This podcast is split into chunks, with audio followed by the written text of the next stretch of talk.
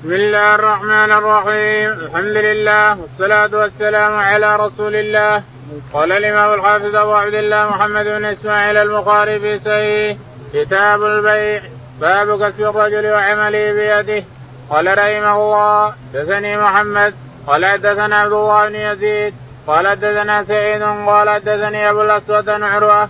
قال قالت عائشة رضي الله عنها كان أصحاب رسول الله صلى الله عليه وسلم مال انفسهم وكان يكون لهم أرواح فقيل لهم لو اغتسلتم رواه همام عن هشام عن ابي عائشه. بسم الله الرحمن الرحيم الحمد لله رب العالمين صلى الله على نبينا محمد وعلى آله وصحبه أجمعين.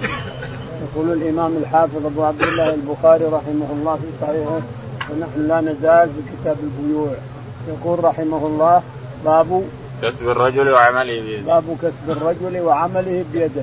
وأنه ينبغي أن لا ياكل الإنسان إلا من عمل يده. إذا حصل. إذا تيسر وتحصل فإنه لا يعمل إلا الا بعمل يده. السؤال لو كنت موظف أنا وأخذ أجرة فهل من عملي؟ تقول نعم. لأنك تصل تعرق الإنسان. تشتغل وتصل تعرق. فالموظف نعم عامل مثل العمال.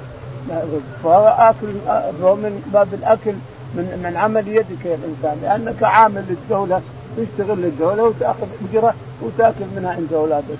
الإنسان بس لا يغش ولا يخدع ولا يمكر ولا يغير شيئا كان موجودا عنده من من الدولة لغير حاجة. الشاهد إن إن الأنبياء جميعهم كانوا يأكلون من عمل يديهم، داود كان يعمل يأكل من عمل يده. النبي عليه الصلاة والسلام والصحابة والتابعين كل إنسان مخلص مؤمن يأكلون من عمل أيديهم لأنه حلال. عمل يدك حلال للإنسان. وعمل وإذا كان ما هو من عمل يدك يجيك من تجارة ويجيك من ما تسلم.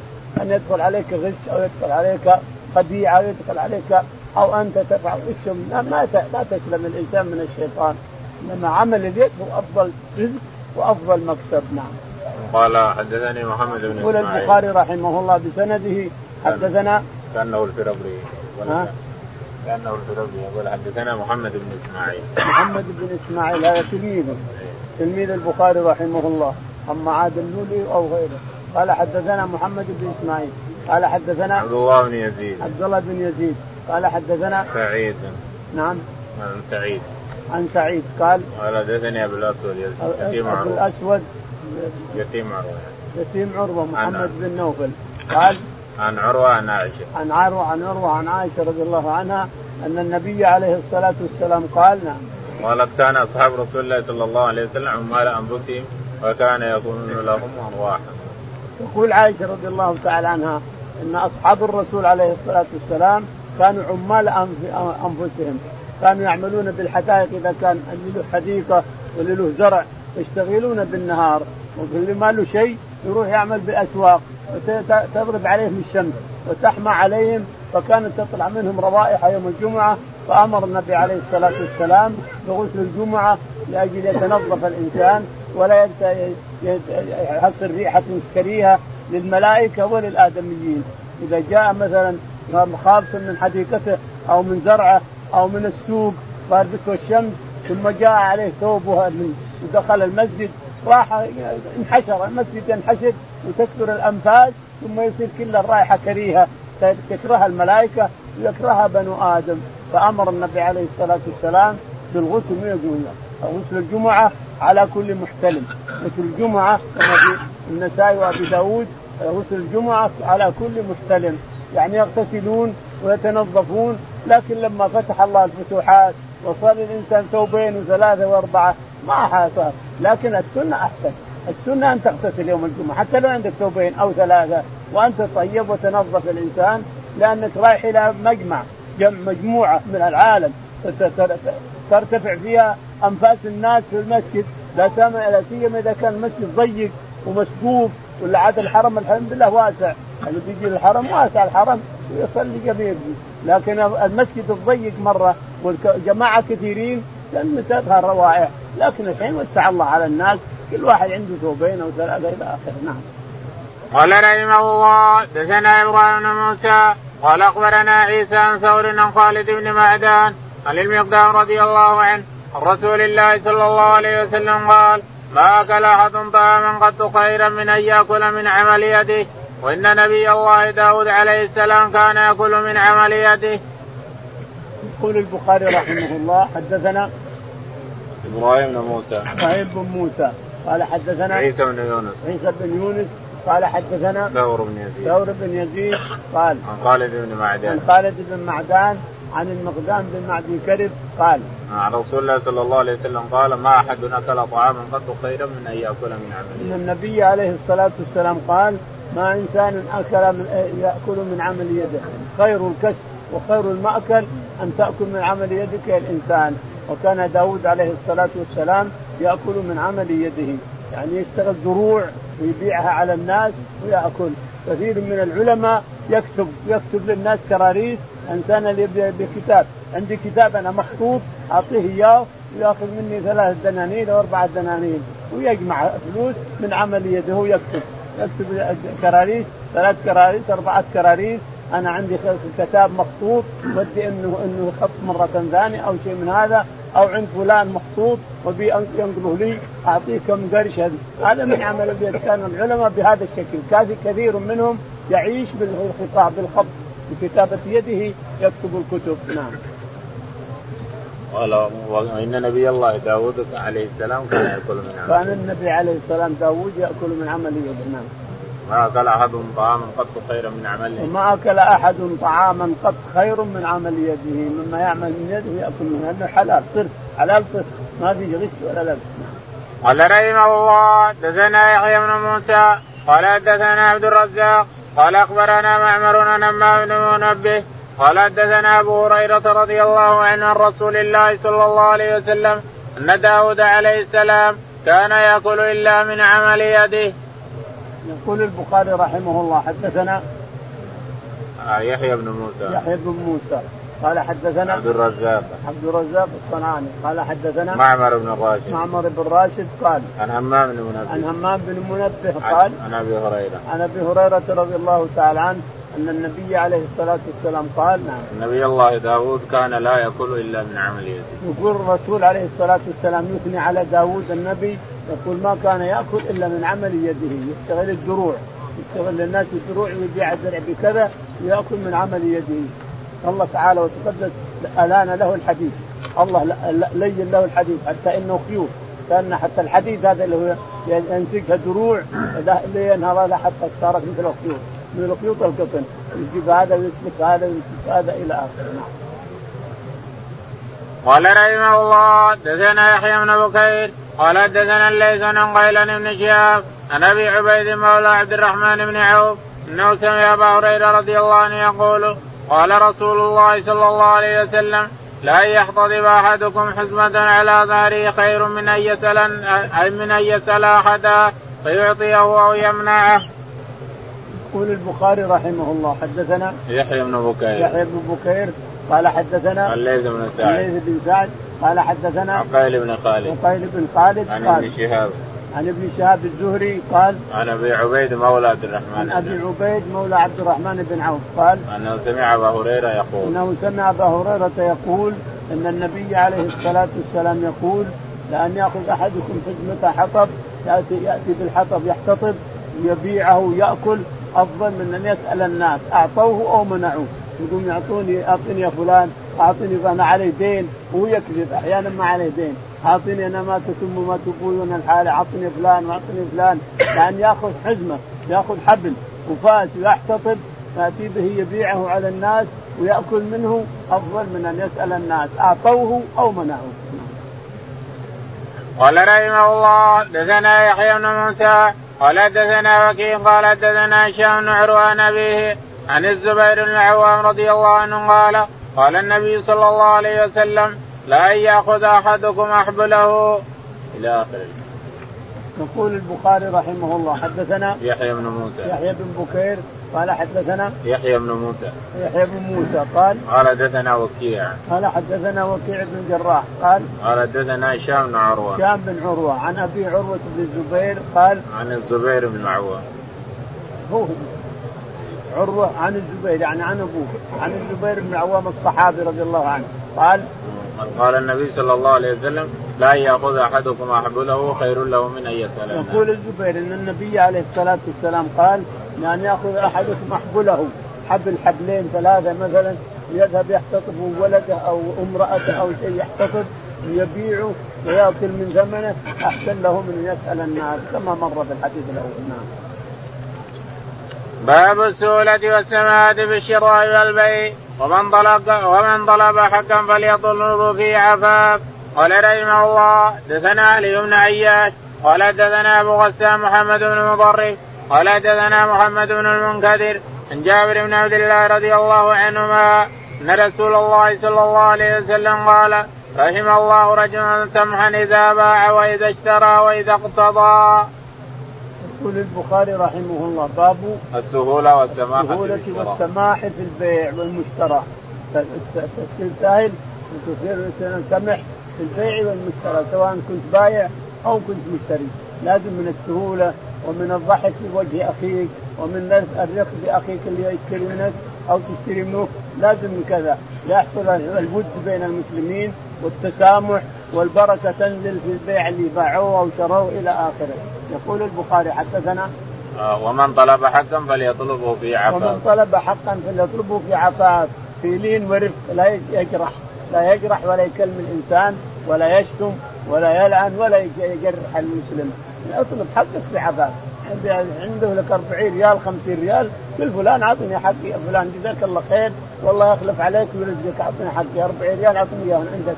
هو ما عنده شيء يعتذر لك وإن كان عندك ابدا أعطاك اياه إذا جاء بلين ورفق لو لكن لو تخاصموا وتضاربوا قال ما أعطيك حتى لو حقك ما أعطيك ليش تخاصمني؟ اطلب حقك بعفاف يعني بلين وعفاف لسان وعفاف قلب ورفق باخيك المسلم ربما يصير ما عنده وأنت تجرح الإنسان وتأنبه وربما يصير كذا ربما يصير كذا فلا فلو فاذا أخذت حقك بعفاف لك أجر الانسان. قال حدثنا علي بن عياش. يقول البخاري رحمه الله حدثنا علي بن عياش قال حدثنا محمد بن مطرف. محمد بن مطرف قال حدثنا محمد بن المنكدر. محمد بن المنكدر قال عن جابر بن عبد الله. عن جابر رضي الله تعالى عنه أن النبي عليه الصلاة والسلام قال نعم. رحم الله رجلا سمحا اذا باع واذا اشترى. يقول جابر أن النبي عليه الصلاة والسلام قال رحم الله رجلا سمحا إذا باع سمحا إذا اشترى. سمح. كل كل أعمال وإن كان بايع سمح. وإن كان مشتري سمح. رفيق سمح. سهل. كم تبغى هذا؟ أبغاه كذا وكذا.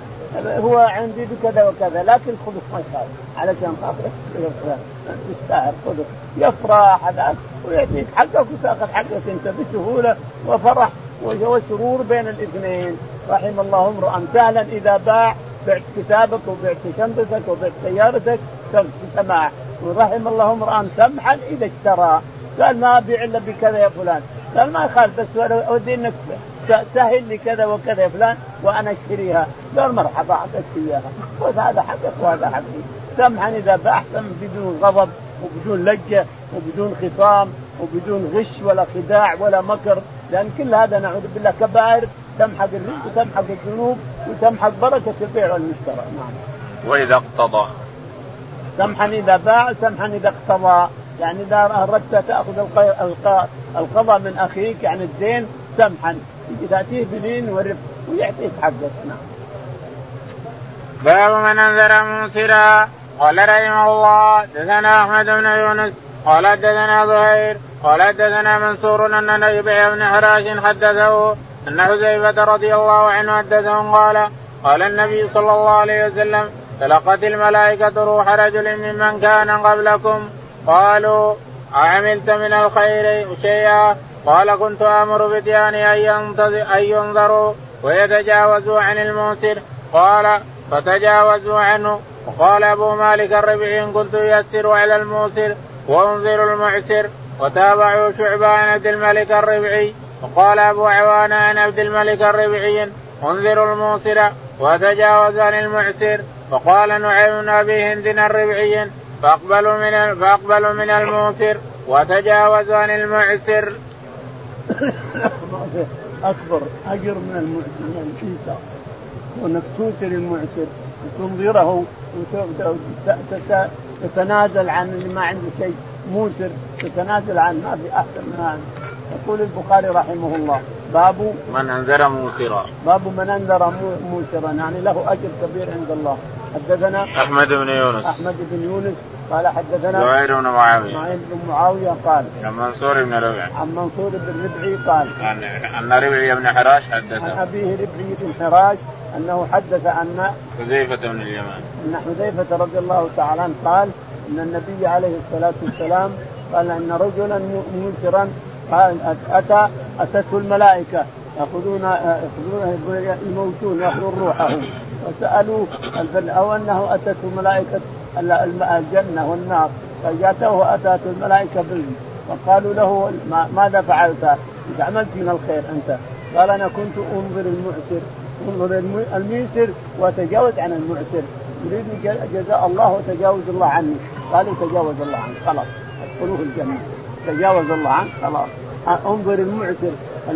الميسر المعسر أتجاوز عنه. والموسر والميسر أتجاوز عنه والمعسر أتنازل عنه نهائيا. ما عاد أبغى يا غلماني هذا فلان ابن فلان هذا فقير.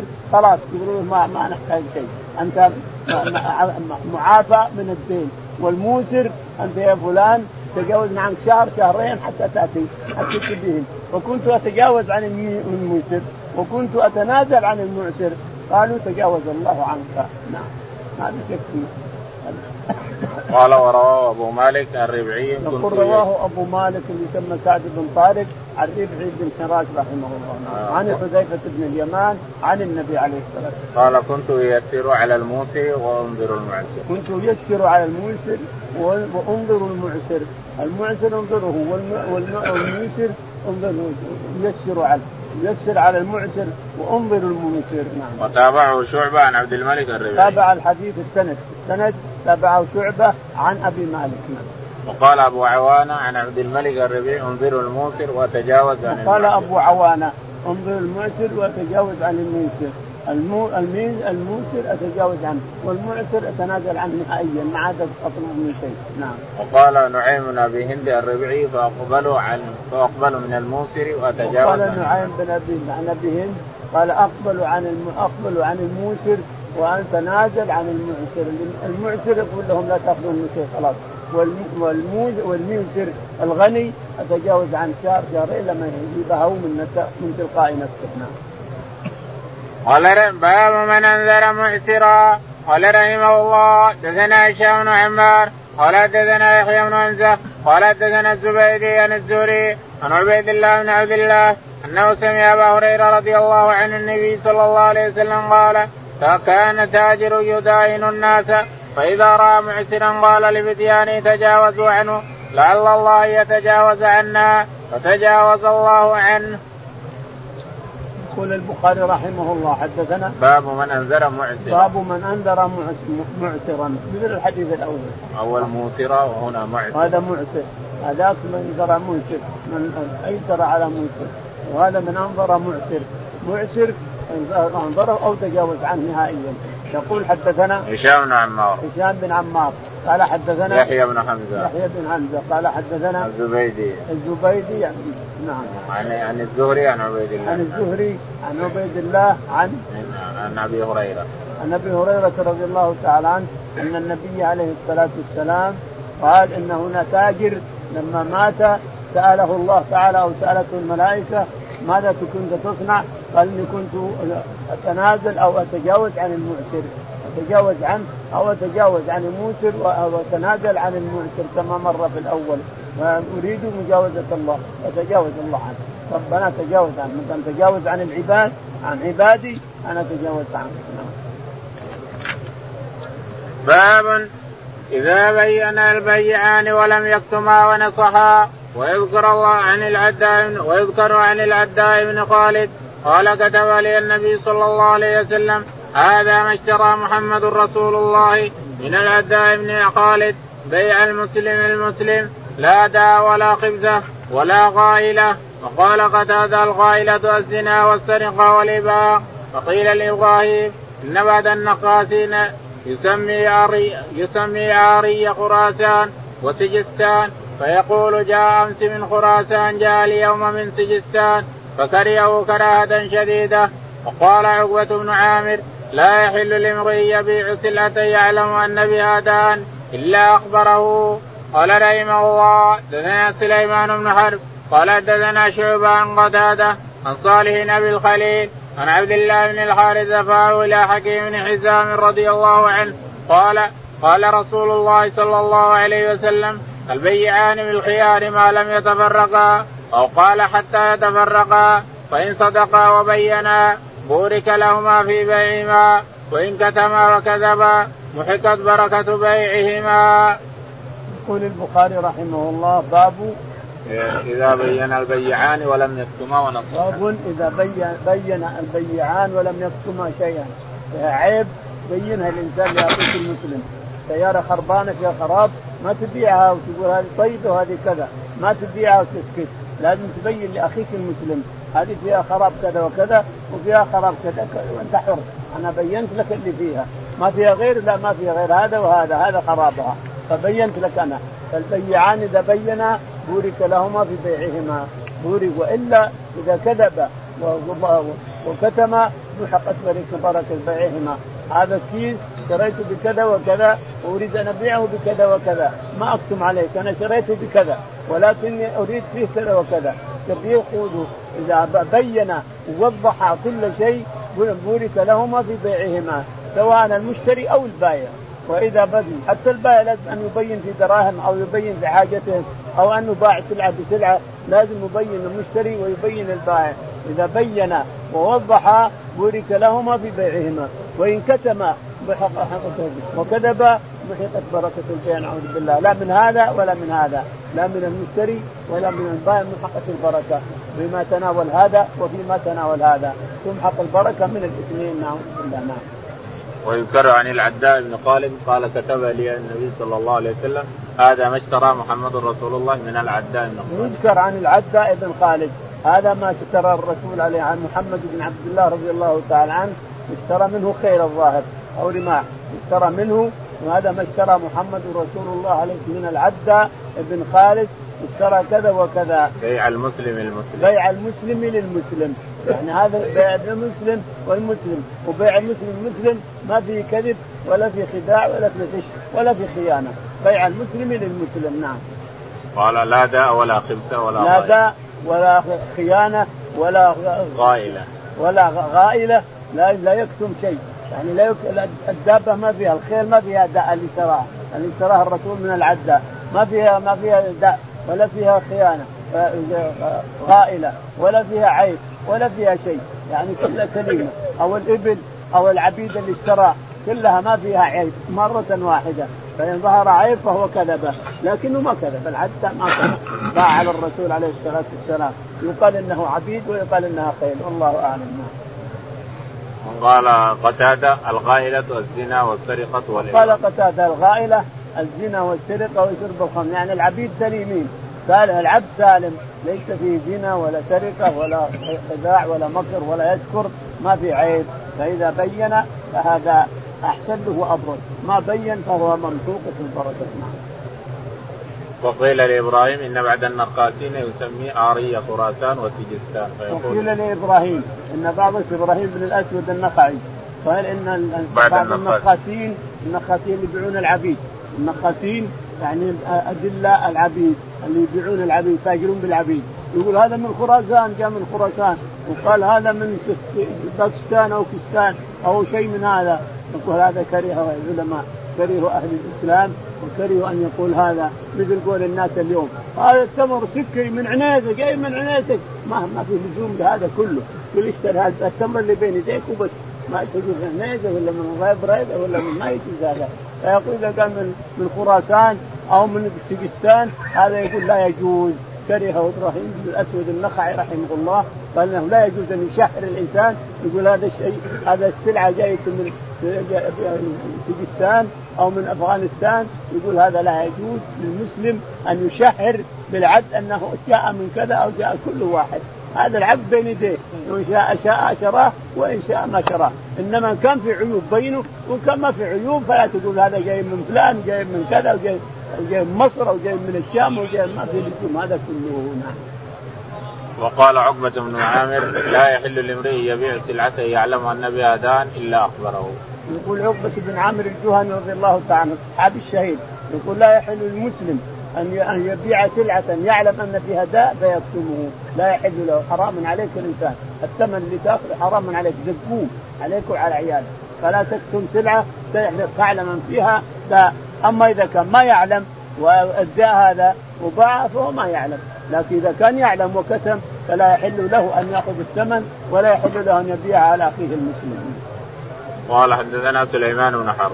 يقول البخاري رحمه الله حدثنا سليمان بن حرب قال حدثنا شعبة. شعبة قال عن قتادة. عن قتادة قال عن صالح بن الخليل. عن صالح بن الخليل قال عن عبد الله بن الحارث. عن عبد الله بن الحارث قال رفعه إلى حكيم بن حزام. رفعه إلى حكيم بن حزام رضي الله عنه. حكيم بن حزام دائم يبيع يبيع ويشتري بياع شراي دائم حكيم بن حزام يبيع ويشتري بالعبيد وبالأراضي وبكل الأموال يبيع ويشتري وبالأكياس وبالتمر.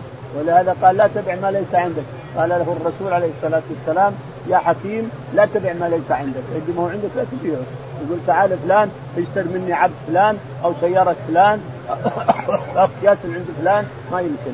حتى تملكها فإذا ملكت ابعها أما ما دام مالك ما ملكتها فلا تبع ما ليس عندك.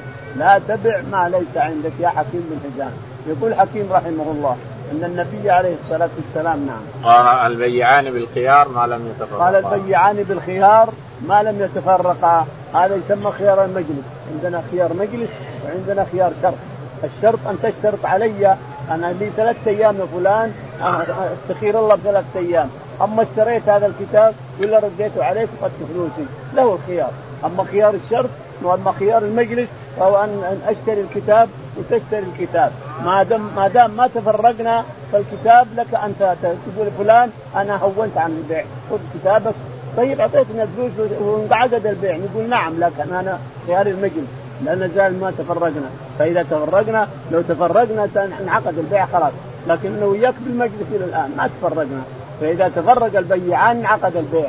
ما دام ما تفرقا وجالسين في المكان أو واقفين وحصل البيع ولا تفرقوا فلك أن ترد الكتاب أو ترد الساعة أو ترد السلعة. فإذا تفرق ولو قليل ولو خطوات تفرق هذا راح خطوة هذا راح خطوة خلاص انعقد البيع ما عاد هذا بيع المجلس. بيع المجلس انعقد شرط المجلس انعقد والبيع انعقد. لكن إذا كان بخيار بشرط خيار الشرط فلك شرطك يا الإنسان. تشترط عليه أن لي ثلاثة أيام أو أربعة أيام أما أن أمضيه أو لي أن أشاور والدي أما أن أمضيه أو أرده لك. فهذا له له وقته اللي وقته. إذا رضيت له وقته اللي وقته. والنتاج إذا نتج شيء في هذا الخيار فالنتاج للمشتري. لاحظ لأن النبي عليه الصلاة والسلام يقول الخراج بالضمان. الخراج بالضمان. فأنا اشتريت منك مثلا غنمة أو غنمتين واخذتين عندي. الغنم ولدت عندي. الغنم اللي اشتريت ولدت عندي. ولكني شرطت عليك خيار ثلاثة أيام أو أربعة أيام أو خمسة أيام. شرطت عليك خيار. في هذا الخيار في هذه المدة اللي اشترطت أنا ولدت الغنم عندي كلها. ثم بعدين بطلت. أنا قلت لا ما أريد الغنم. فلان ما أريد الغنم. جيتك قبل انتهاء الوقت قلت لك يا فلان أنا أريد الغنم. قال رد لي الغنم. إذا رد لك الروس بس. أما لا فالخراج بالضمان.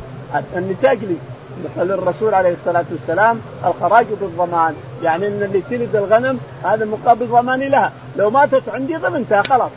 لو. ماتت عندي ما أرجع عليك يقول عطني الثمن ما أرجع. اذا الخراج بالضمان لو ماتت عندي ضمنتها فاذا ما ولدت فهو لي إلى آخره. نعم. أو قال حتى يتفرقا فإن صدقا وبينا بورك لهما في بيعهما. يقول فإن صدقا وبينا بورك لهما في بيعهما. وإن كتما وكذبا وكذبا محقت البركة نعوذ بالله. محقت بركتهما. باب بيع القلد من التمر. قال رحمه الله دثنا أبو نعيم قال دثنا شيبان يحيى نبي سلمة عن أبي سعيد رضي الله عنه قال كنا نرزق تمر الجمع وهو الخلط من التمر. وكنا نبيع صاعين بساع فقال النبي صلى الله عليه وسلم لا صاعين بساع ولا درهمين بدرهم. يقول البخاري رحمه الله باب بيع الخلط من التمر. بيع الخلط من التمر. يقول حدثنا أبو نعيم. أبو نعيم. قال حدثنا شيبان النحوي. شيبان النحوي. قال حدثنا يحيى بن أبي كثير. يحيى بن أبي كثير.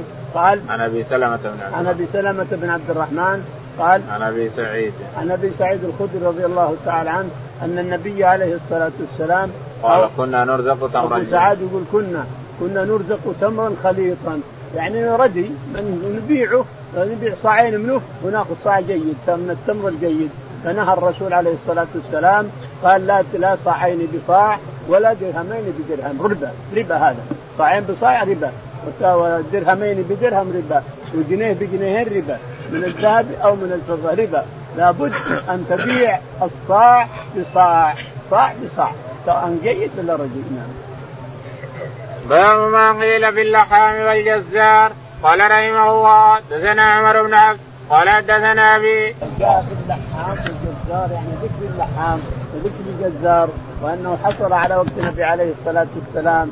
واحد يذبح الغنمه أو يذبح البعير أو يذبح البقرة ثم يصحى لحم يبيعه يبيعه بالكيلو تيجي أنت تشتري مثلا بالابقه أو بالكيلو أو بشيء أو تيجي الثاني ويجي الثالث أو يجي الرابع يبيعوا لحم. يبيع يذبح الجمل أو البقرة أو الغنمة ويبيعها لحم. كل من جاء يجزر له يبيعه ويسمى الجزار في المدينة. يسمى هذا الجزار في المدينة. يقول البخاري رحمه الله ويسمى أحيانا اللحام يعني عنده لحم إنه يبيع اللحم والجزار لأنه يجزر كل الاسمين صدقت عليه كل الاسمين تصدق عليه.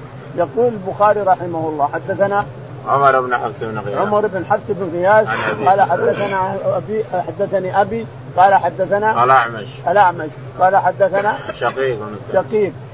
قال عن أبي مسعود. عن أبي مسعود البدري. عقبة بن عامر ولا ابن مسعود. ابن مسعود هو. لأنه من تلاميذ ابن مسعود. ما هو من تلاميذ ابي مسعود. هو هو صحابي. عقبة بن عمرو الأنصاري. عقبة بن عمرو. أيوه عامر الأنصاري البدري. نعم. يقول عن عن أبي مسعود البدري. قال جاء رجل من الأنصار ابن أبا شعيب فقال لغلام له قصاب اجعل لي طعاما يكفي خمسة فإني أريد أن أعدو النبي صلى الله عليه وسلم خامسة. يقول أبو مسعود البدري ان إن رجلا أتى إلى النبي أتى رجل لحام أو قال جزار إلى غلامه فقال يا فلان اصنع لي طعاما يكفي خمسة لأن رأيت الرسول عليه الصلاة والسلام رأيت الجوع في وجهه فهو خامس خمسة. اصنع طعام يكفي خمسة أنفار بس. هذا غلامة. وغلامة هل هو الجزار ولا الرجل الجزار ولا الكل جزار ولا السيد علم علم غلامه الجزارة؟ فصار الاثنين جزارين. هذا طباخ وهذا جزار. يقول فصنع طعاما وذهب الجزار إلى النبي عليه الصلاة والسلام ودعاه عزمه على الأكل. يقول له رأيت الجوع في وجه الرسول عليه الصلاة والسلام. فجاء الرسول قال خامس خمسة. فجاء الرسول لكن تبعهم واحد. شاف الرسول مقبل وظن يمكن جوعان وظن أنهم معزومين على طعام ولحق الرسول عليه الصلاة والسلام. ولما وصلوا الباب قال الرسول للحام يا فلان إن هذا تبعنا. ما عزم كنت قلت خمسة بس لكن هذا تبعا. شفنا شافنا مجتمعين ونمشي يمشي معنا. تأذن له يدخل أو ما تأذن يرجع. قال لا آذن له الرسول. فأذن له اللحام ودخل مع الرسول عليه الصلاة والسلام. شوف سهولة الصحابة رضي الله عنهم. آذن له قال يدخل يا رسول الله أدخل بركه نعم. باب ما يمحق الكذب والكتمان في البيع. قال رحمه الله دثنا بدل بن المخبر قال حدثنا شعبا قتادة أنه قال سمعت أبا الخليل يحدث عن عبد الله بن الحارث عن حكيم بن حزام رضي الله عنه عن النبي صلى الله عليه وسلم قال البيعان بالخيار ما لم يتفرقا أو قال حتى يتفرقا فإن صدقا وبينا بورك لهما في بيعهما وإن كتما وكذبا محكت بركة بيعهما. يقول البخاري رحمه الله باب ما يمحق الكذب والكتمان باب ما يمحق الكذب والكتمان يمحق البركة نعوذ بالله. عاد البخاري يقول باب ما يمحق البركة. امحق البركة تمحق والكذب يمحق. قال حدثنا بدل بن المحبر. بدل بن المحبر قال حدثنا شعبة. شعبة. قال حدثنا قتادة. قتادة. قال عن صالح بن الخليل. عن صالح بن الخليل. قال عن عبد الله بن الحارث. عن عبد الله بن الحارث. الحارث. قال عن حكيم بن حزام. عن حكيم بن حزام رضي الله تعالى عنه أن النبي أن أن النبي عليه الصلاة والسلام قال نعم. البيعان بالخيار ما لم يتفرقا أو قال حتى يتفرقا. قال البيعان بالخيار ما لم يتفرقا أو قال حتى يتفرقا. وإذا كتم. وإذا بين ووضح بورك لهما في بيعهما. وإن كتم وكذب محقت بركة بيعهما. نعم. باب باب قول الله تعالى يا أيها الذين آمنوا لا تأكلوا الربا ضعافا مضاعفة واتقوا الله لعلكم تفلحون. قال رحمه الله حدثنا آدم قال حدثنا ابن أبي ذئب قال حدثنا سعيد المقبري عن أبي هريرة رضي الله عنه عن النبي صلى الله عليه وسلم قال ليأتين على الناس زمان لا يبالي المرء بما أخذ المال أمن حلال أو من حرام أم من حرام. يقول البخاري رحمه الله باب قول الله تعالى, الله تعالى يا أيها الذين آمنوا لا تأكلوا الربا أضعافا يا أيها الذين آمنوا لا تأكلوا الربا أضعافا مضاعفة واتقوا الله لعلكم تفلحون. يا أيها الذين آمنوا لا تأكلوا الربا أضعافا مضاعفة. واتقوا الله لعلكم تفلحون. الله وإن لم تفعلوا فأذنوا بحرب من الله ورسوله. وإن تبتم فلكم رؤوس أموالكم لا تظلمون ولا تظلمون الله. نعم. حدثنا؟ قال حدثنا آدم بن أبي آدم بن أبي قال حدثنا؟ محمد بن عبد الرحمن محمد بن عبد الرحمن. قال حدثنا؟ سعيد المقبري سعيد المقبري قال؟ عن أبي هريرة. عن أبي هريرة رضي الله تعالى عنه أن النبي عليه الصلاة والسلام قال لا يأتين على الناس زمان لا يبالي المرء بما أخذ المال. يقول عليه الصلاة والسلام وقوله صدق وحق. لا يأتي زمان يأتي زمان لا يبالي المرء. الرجل ما يبالي من أين يأخذ المال من حلال ولا من حرام؟ ما يهمه الحلال ما حل باليد ما يهمه أخذ حلال ولا أخذ حرام؟ انظروا اليوم إيش عندنا فيه من الزمان. انظروا هل هذا وصف يقع علينا نعم. الوصف اللي وصفه الرسول أن الزمان سيأتي وأن الإنسان لا يبالي من أين وقع القرش بيده. ما يبالي. وقع حلال ولا حرام ولا ولا ولا يهتم بهذا. ولا يهتم ولا يفكر مرة واحدة. المهم أنه يقع مال في يده. لو يتتبعون الناس نعوذ بالله يدخل يده في جيب المسلم يأخذ اللي في جيبه من الدراهم. هذا يزاحم ويأخذ اللي منه هذا هذا الشاهد أن اليوم ما يبالي الإنسان وقع في يده الدراهم ما يبالي. هي حلال ولا حرام؟ المهم إنه أخذ دراهم بس الحلال ما حل باليد على ما قال العوام. الحلال ما الذي يحل بيده. نعم. قال. قرنت من الحلال أم من الحرام؟ أم من الحلال الذي وقع بيده؟ هل هو من الحلال أو من الحرام؟ ما يبالي. الذي وقع بيده ما يبالي. هل هو من الحلال أو من الحرام؟ هذا الزمان هو الذي موجود فيه هذا بكثرة نعوذ بالله. وإن كان يوجد المؤمنون الخالصون يوجد إن شاء الله في زماننا المؤمنون الخالصون الناصحون الذين لا يكونون إلا حلال. لكن الكثير العالم اليوم الكثير أنه ما يبالي وقع بيده القرش من حلال أو من حرام. هذا الكثير. هذا العام كله.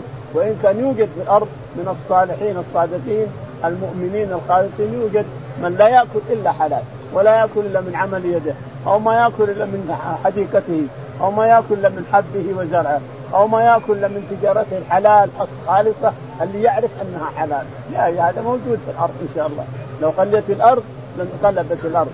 لولا لولا عباد للإله ركعوا وصبية من اليتامى رضعوا ومهملات في الفلاة ركعوا صب عليكم العذاب الموجود فالعباد موجودين. لولا عباد للإله ركعوا عباد موجودين. الذي يصلي ويبكي. الذي يأخذ ما ما يمكن يأكل. إلا قرش يعرفه. يعرف هذا القرش من أين جاء. لازم يفهمه ويعرفه من أين جاء. كل ما يأكل. نعم. باب اكل الربا وشاهده وكاتبه. وقوله تعالى الذين يأكلون الربا لا يقومون إلا كما يقوم الذي يتخبط الشيطان من المس. ذلك بأنهم قالوا إنما البيع مثل الربا وحل الله البيع وحرم الربا فمن جاءه موعظة من ربه فانتهى فله ما سلف وأمره إلى الله ومن عاد فأولئك أصحاب النار هم فيها خالدون.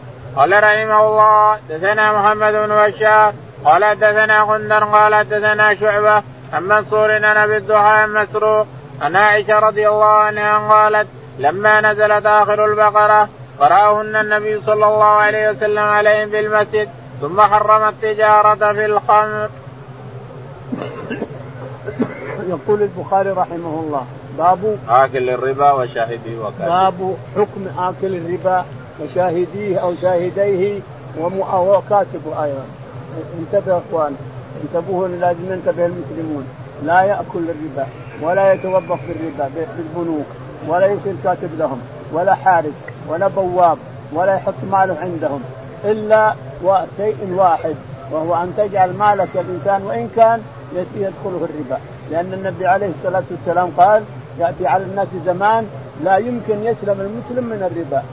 اللي ما يرابي يدخل يأخذ يجيه غبار يجيه غبار الربا أو يجيه كذا. فالإنسان إذا حط وديعته وديعة عند عند البنك هذا أمانة عند هذا البنك وأي وقت أنا آخذها أي وقت أجي أستلمها وآخذها. هذا أجازه كثير من العلماء لأنه ما يتعامل بالربا. لكن فلوسك الإنسان تدخل في البحر تدخل في البيع والمشترى وفي الربا. لكن أنت تقول أنا ما بعت ولا شيء ولا أنا آخذ الفوائد أنا ما بفائده ابي حقي هذا متى ما احتجته أجي آخذه. بس هو أمانة عندكم أمانة عندكم متى ما احتجت هذا الفلوس أجي آخذه. هذا أباحه كثير من العلماء ولكن الغبار فيه غبار الربا عليه. لا إذا ما أكله يلحقه غباره. فالشاهد أن آكل الربا ومشاهديه ومؤكله وكاتبه كلهم نعوذ بالله أكلوا أكلوا ربا وكل حرام في حرام. قال تعالى الذين يأكلون الربا لا يقومون.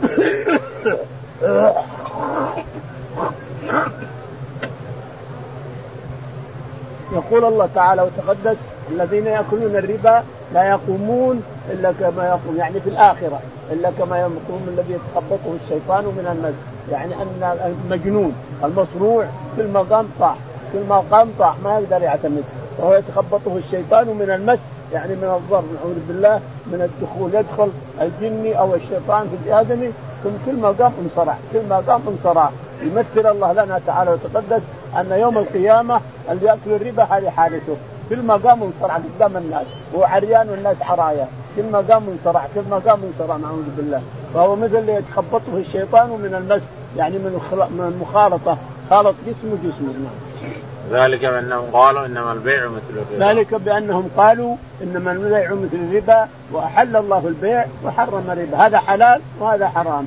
فهذا خذ وكل واشتر وهذا حرام عليك تمسه أو تشتريه أو أو تكون كاتب فيه أو موظف أو شيء من هذا نعم. فمن جاءه موعظة من ربه فانتهى فله ما سلف. فمن جاءه موعظة من ربه فانتهى، أخذ الموعظة، هذه الآيات هذه مثل الصواعق على رؤوس الناس، جاءه موعظة من ربه فانتهى فله ما سلف، اللي سلف محفو، عفو، اللي سلف مما فعلت يا إنسان وتبت إلى الله بعد ذلك فهو عفو، من جاءه موعظة من ربه فانتهى وتاب إلى الله فله ما سلف وأمره إلى الله ومن عاد فينتقم الله منه. اولئك أصحاب النار هم أولئك أصحاب النار هم فيها خالدون لا حول ولا قوة. يمحق الله الربا ويربي الصدقات والله يا أيها الذين آمنوا اتقوا الله وذروا ما بقي من الربا. يا أيها الذين آمنوا اتقوا الله وذروا ما بقي من الربا إن كنتم مؤمنين. فإن لم تفعلوا فأذنوا بحرب. فإن لم تفعلوا فإن لم تفعلوا فأذنوا. بحرب من الله ورسوله. وإن تبتم فلكم رؤوس أموالكم. لا تظلمون ولا تظلمون. لكن شوف الآية. فإن لم تأذنوا فإن لم تفعلوا فإن لم تأخذوا نصيحة من الكتاب والسنة ما أخذتم النصيحة تركتوا الربا فإن لم تفعلوا فأذنوا بحرب من الله ورسوله. شوف عاد شو الحرب؟ نقمة من رب العالمين أو زلزال أو انتقام من رب العالمين أو قنابل تنزل أو مطر يغرق أو حريق نعوذ بالله يتلف كل هذا ينزل من الله عقوبة. فإن لم تفعلوا فأذنوا بحرب من الله ورسوله. من يقدر يحارب الله؟ من يستطيع يحارب رب العالمين. فإن لم تأذنوا وتتركوا الربا فأذنوا بحرب من الله ورسوله. وإن تبتم فلكم فلكم رؤوس أموالكم. لا تظلمون ولا تظلمون. نعم. أكبر. آيات مثل مثل الصواعق مثل قنابل تقع على الناس الناس الناس في سكر في سكر في غيبوبة عن الحق في غيبوبة عن الكتاب والسنة في غيبوبة عن ما, ما يتلى عليهم قال حدثنا محمد بن بشار. يقول البخاري رحمه الله حدثنا محمد بن بشار قال حدثنا غندر.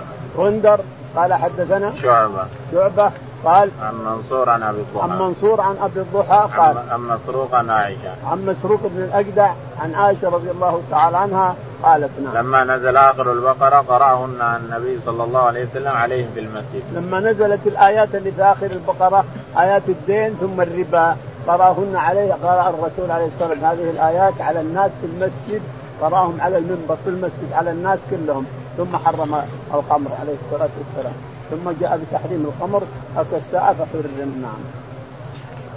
قال رحمه الله دثنا موسى بن إسماعيل قال حدثنا جرير بن حازم قال حدثنا أبو رجاء سمرة بن جندب رضي الله عنه قال قال النبي صلى الله عليه وسلم رأيت الرجلين أتياني فأخرجاني إلى أرض مقدسة فانطلقنا حتى أتينا على نهر من دم فيه رجل قائم وعلى وسط النهر رجل بين يديه حجارة فأقبل الرجل الذي في النار فإذا أراد الرجل أن يخرج رمى الرجل رمى الرجل بحجر في فيه فرده حيث كان فجعل كلما جاء ليخرج رمى في فيه بحجر فيرجع كما كان. فقلت ما هذا؟ فقال الذي رأيته في النهر آكل الربا. يقول البخاري رحمه الله حدثنا موسى بن إسماعيل. موسى بن إسماعيل قال حدثنا جرير بن حازم. جرير بن حازم. قال حدثنا أبو رجاء. أبو رجاء سعد بن طارق. قال حدثنا سمرة بن جندب. سمرة بن جندب قال قال النبي صلى الله عليه وسلم رأيت الليلة الرجلين اتياني يقول الرسول عليه الصلاة والسلام إنه رأى في المنام رجلان أتياه وأخذاه إلى بيت المقدس إلى المقدس. هذاه نوم. ما هو الإسراء المعروف؟ وليس بالإسراء لأن الإسراء جسمه وروحه سوا سوا. أتاه جبريل عليه الصلاة والسلام هنا وأخذه معه إلى بيت المقدس ثم إلى السماء. أما هذه فهي نومة في النوم. أتاه يقول كأنه أخذه ملائكة ووداه إلى بيت المقدس. يقول ثم صار عرج به إلى السماء. في نومة أيضا في نومه. يقول فرأيت نهرا مررت على نهر. فيه رجلان رجل واقف عند الحجارة في وسط النهر. ورجل في وسط النهر فاتحا فاه. يقول فهذا الرجل اللي عنده حجارة كلما قرب منه الرجل الثاني ضربه بحجر على فيه من جهنم حجارة من جهنم ضربه فيه. الرجل يلقي الحجارة ويضرب بالحجارة ملك. والرجل الثاني هذا اللي يأكل الربا يقول فكلما مر كلما قرب منه رمى بفيه على فيه بحجارة. ثم كلما قرب وأراد أن يخرج من النهر رماه على فيه بحجر. إلى آخره. فقلت من هذا؟ قال هذا الذي تراه يرمى آكل الربا. والثاني ما بينه وإنما هو ملك. الثاني ملك والثالث آكل الربا نعوذ بالله. يلقى في فمه حجارة حتى تقوم الساعة يعني في قبره حتى تقوم الساعة. مثل عذاب فرعون مثل عذاب فرعون. يرون على النار عضوا وعشيا ويوم القيامة أدخل آل فرعون أشد العذاب. هذا أيضا أكل الربا وهذا صاحب المعاصي الثانية. وهذا كل إنسان يعمل شيء في الدنيا ومات ولم يتب منها فإنه يعذب في قبره بهذه المعصية اللي فعلها. والله أعلم. اللهم اهدنا فيمن هديت وعافنا فيمن عافيت وتولنا فيمن توليت. اللهم توفنا مسلمين وألحقنا بالصالحين.